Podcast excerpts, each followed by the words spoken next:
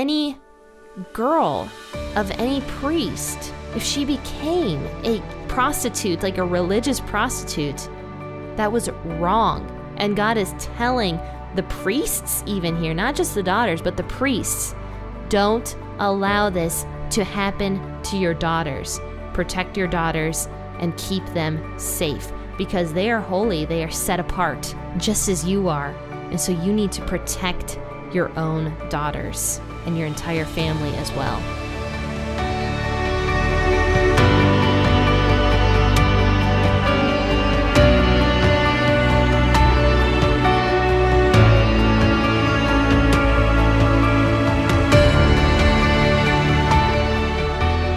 Hey, faithful listener, grab your cup of coffee and experience the Bible in a way you never have before. P40 Ministries is a podcast that goes through the Bible cover to cover. It's an awesome narrative that focuses your mind and prepares your heart for God to speak. So join your host, Jen, for a biblical podcast that's hilarious, informative, imaginative, and fun. The P40 Ministries podcast. Listen now as we go through the book of Leviticus.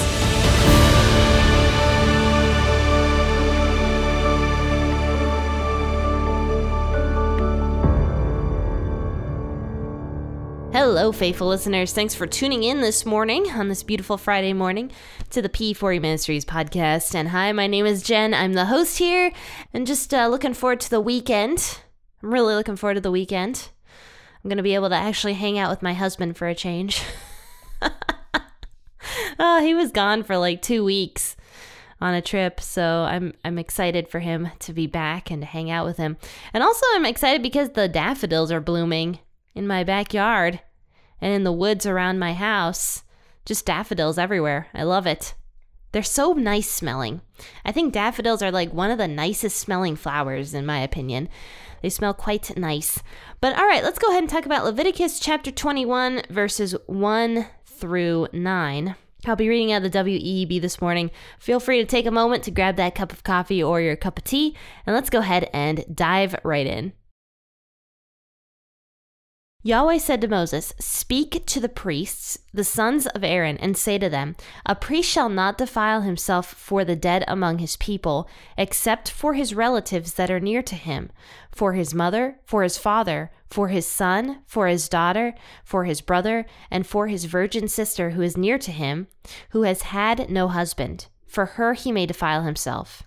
He shall not defile himself, being a chief man among his people, to profane himself. They shall not shave their heads, or shave off the corners of their beards, or make any cuttings in their flesh. They shall be holy to their God, and not profane the name of their God, for they offer the offerings of Yahweh made by fire, the bread of their God. Therefore they shall be holy. They shall not marry a woman who is a prostitute or profane. A priest shall not marry a woman divorced from her husband, for he is holy to his God. Therefore you shall sanctify him, for he offers the bread of your God. He shall be holy to you, for I, Yahweh, who sanctify you, am holy. The daughter of any priest, if she profanes herself by playing the prostitute, she profanes her father. She shall be burned with fire. A nice verse to end off there. She shall be burned with fire. but we'll talk about that in a second. So, verse 1, 2, 3, and 4 are all related here because it's talking about the priests, not the high priest, I should add, but the priests. So, any priest that would become a priest would have to follow these rules. So, basically, God is teaching priests how to be priests. And this is the second time uh, God has done this, or rather the third or the fourth, really, because there's been rules for priests in the past, especially with how they have to do stuff and the different ways that they have to take care of God's sanctuary and the ways they also have to um, do the offerings and the sacrifices and stuff like that. But now this is talking about their personal lives, kind of, whereas before it was not necessarily going into the priest's personal lives. So these are rules for how a priest should act outside of the temple if that makes sense, in their own personal lives. And it was important for the entire family to behave in a priestly way, even though the priest would be the man of the family. His entire family as well would have to follow like priestly rules and set themselves apart and be holy because they all had this job to do. They all had this job of making sure that they were uh, being leaders, in a sense, a leading family that would teach other families how to follow God. So, all of them, both the wife and all the kids and the sister and anybody else that was in the clan of the priest or the family of the priest, would have to make sure that they're following like a holy way of living because they were role models for the entire congregation of Israel. And this is kind of what God is saying here that even though, yes, the priest has the main responsibility of doing everything, his family also has a responsibility and they need to also conduct themselves in a certain way to show other people how they're supposed to live. I mean, this is no different for us nowadays. Like, this is seriously no different. We are supposed to live a certain way as Christians, as Christ followers, because we shine our lights and in a way, this is the priestly family shining their light to all of the people of Israel. So it says that a priest shall not defile himself for the dead among his people except for his relatives. So if you read a verse in Numbers, I think it's in like Numbers 22 or something like that, I'm not quite sure. But in Numbers somewhere, it talks about how if a man even walks into a tent that a man died in, a man or a woman died in, then the man who walked into the tent where the dead person laid would actually be quote unquote unclean for a period of seven days. Obviously, this makes a lot of sense from a medical perspective that anybody handling a dead body Especially back in these days, it was rather unhealthy to do. So, from a medical perspective, it actually makes a lot of sense that uh, somebody would be considered unclean or ceremonially unclean for seven days. And this was a way to um, ward off any kind of disease, maybe that would have caused the person to become sick and die possibly. I mean there was many many reasons for this but god says that if a person even enters a tent where a dead man is laying then that man even if he doesn't even touch the body that man or that woman is considered to be ceremonially unclean. So a priest couldn't even go into the tent or even be at the funeral of somebody who had died if it was not their closest relatives. So it had to be a super close relative. It couldn't be like a cousin, even, or even an aunt or an uncle. It had to be like that family, like a brother.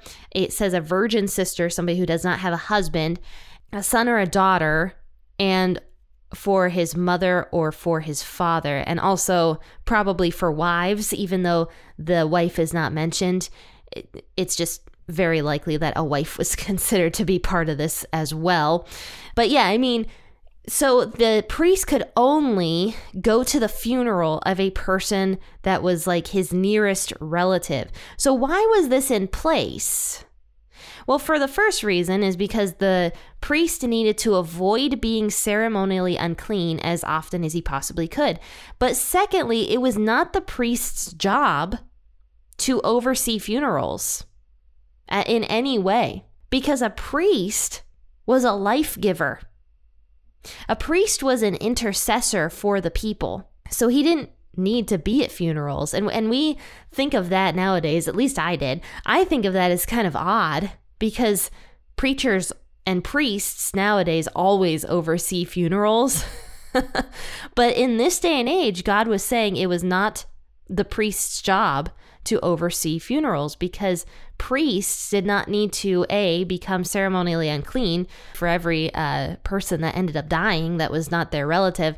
And secondly you know they had a job to do. If they were ceremonially unclean all the time they obviously couldn't do that job as well as they needed to. And then thirdly they were supposed to be life givers. They weren't supposed to be associated with death so that was why God kind of removed the priests in this time period away from funerals. But he does go on to say, God goes on to say that a priest does not need to mourn for his family members in the same way that the pagans do. We already talked about some of this stuff. They shall not shave their heads or shave off the corners of their beards or make any cuttings in their flesh. That was all pagan stuff. That included tattoos as well, just throwing that in there. You know, that was that was all pagan stuff that the people would do to mourn the loss of the uh, dead relative that they had. And God was saying the priests should not be associated with any kind of pagan customs like that. And it says right here why they shall be holy. Holy, once again, means set apart. The priests need to be even extra set apart from the typical person because the, the typical people I mean, don't forget, this was all rules for priests. The typical person could attend a funeral or, uh, you know, bury their relatives or their cousins or whatever. But for the priest specifically, he needed to make sure that he was not constantly around dead bodies all the time so that he could um, actively fulfill his job and his role as the priest. And he also needed to make sure that he was not doing the pagan customs. But the pagan things here, this was not just for the priests. We talked about how nobody in Israel was supposed to do this stuff because all of Israel was supposed to be set apart as holy. So no one needed to be mourning the same way that the pagans mourned over their dead. And that brings me to a verse in um, i'm talking about paul a lot i realized over the past like two weeks. I think i've mentioned paul in almost every single one of my podcast episodes. But for some reason a lot of what paul talks about i feel like relates to the old testament. But anyway paul says something about how since you and i are set apart as different as uh, you know followers of christ we shouldn't mourn over our relatives the same way that those who have no hope do.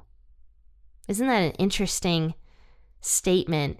And I mean that's that's kind of a hard concept for me to grasp, but I've never lost anybody, thank thank God. I've never lost anybody other than my grandma who has been super close to me. But what Paul is saying there is that if we know that that family member had Christ in their lives, and that they're in heaven, we don't need to mourn the same way that um, somebody who has no hope of that will over their family members.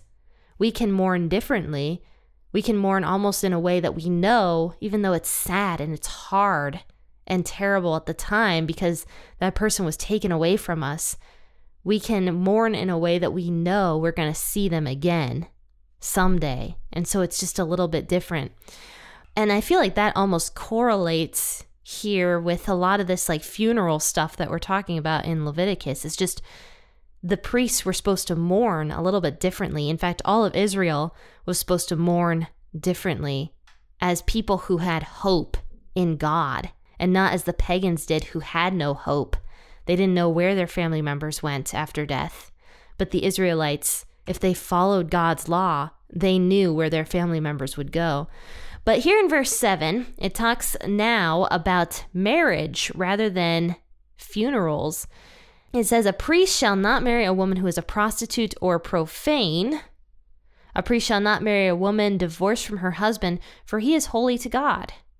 So, any woman that uh, in some way was married or was a prostitute, a priest specifically was not supposed to marry um, a woman like that. It does not mention widows here. I just want to throw that out. So I don't know if that was a rule or not, if a priest could marry a widow. But overall, a priest was not supposed to marry a prostitute or a woman who was divorced from her husband.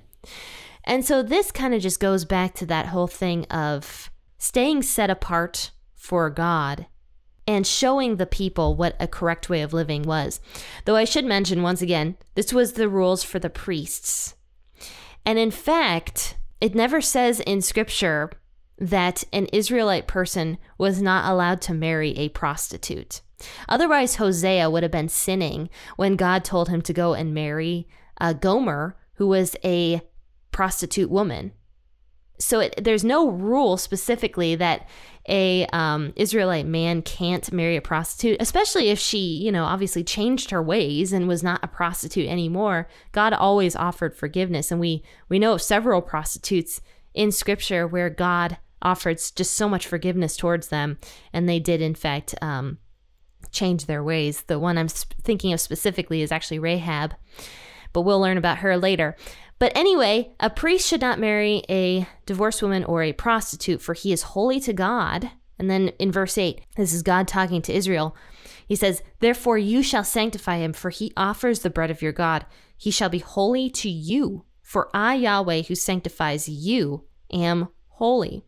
So, this is the whole reason why these priests had to follow these rules, because they were holy, they were set apart for the people and they were also set apart for God to do these things for God to take care of the the temple, the place where God lives, all that stuff and to make sure that it was maintained and running consistently, but also to be the leaders of the people and to offer God's forgiveness to the people through basically just intercessing for the people so that the priest could go and talk with God and God would forgive the people because of the priests who were holy and set apart.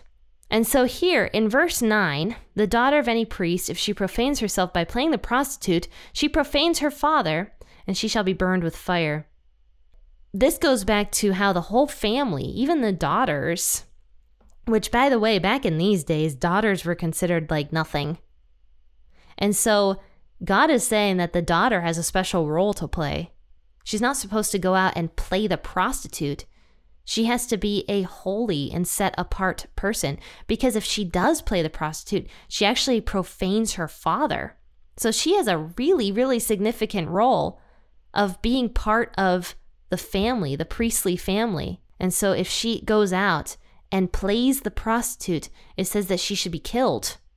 And this is the only time, I was actually researching this, this is the only time that prostitution was actually uh, punishable by death that I know of in scripture. Well, unless the prostitute actually had sex with a married man, then at that point, both the married man and the prostitute would be punished by death also. But I think the main reason for this particular rule, once again, goes back to those um, the cultist prostitutes.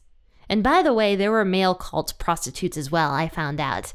I was reading um, when I was researching this, I was reading something in Second Kings that talks about the male cult prostitutes that were in God's temple.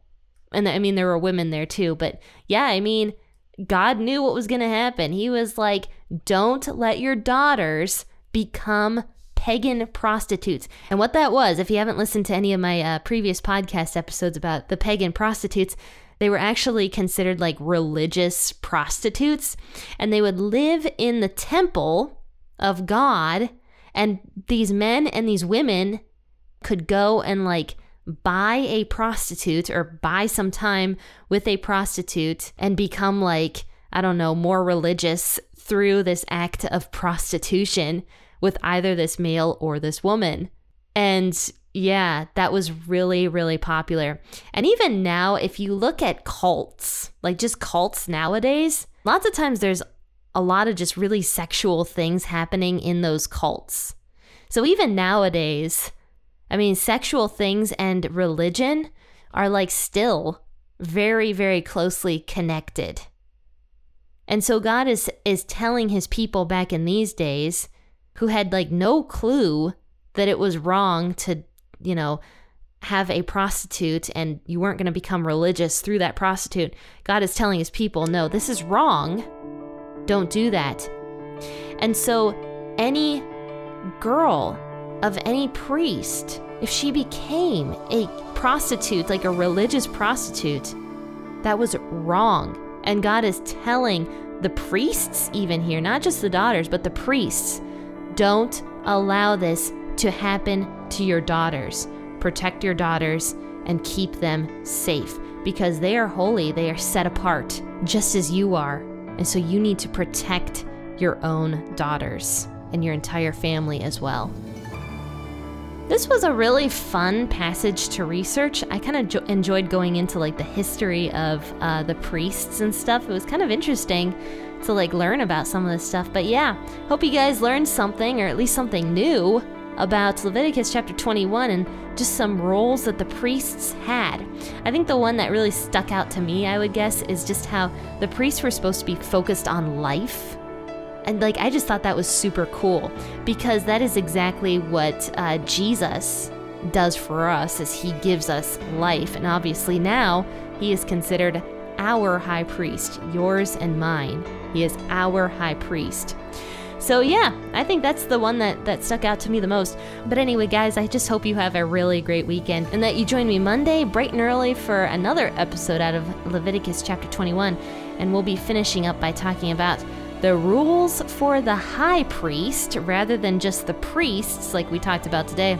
We'll see why the high priest is a little bit different and even a couple extra rules that the high priest is supposed to do that um, that just the regular priests don't necessarily have to do. But all right, friends and faithful listeners, have a fantastic weekend. Happy listening, and God bless.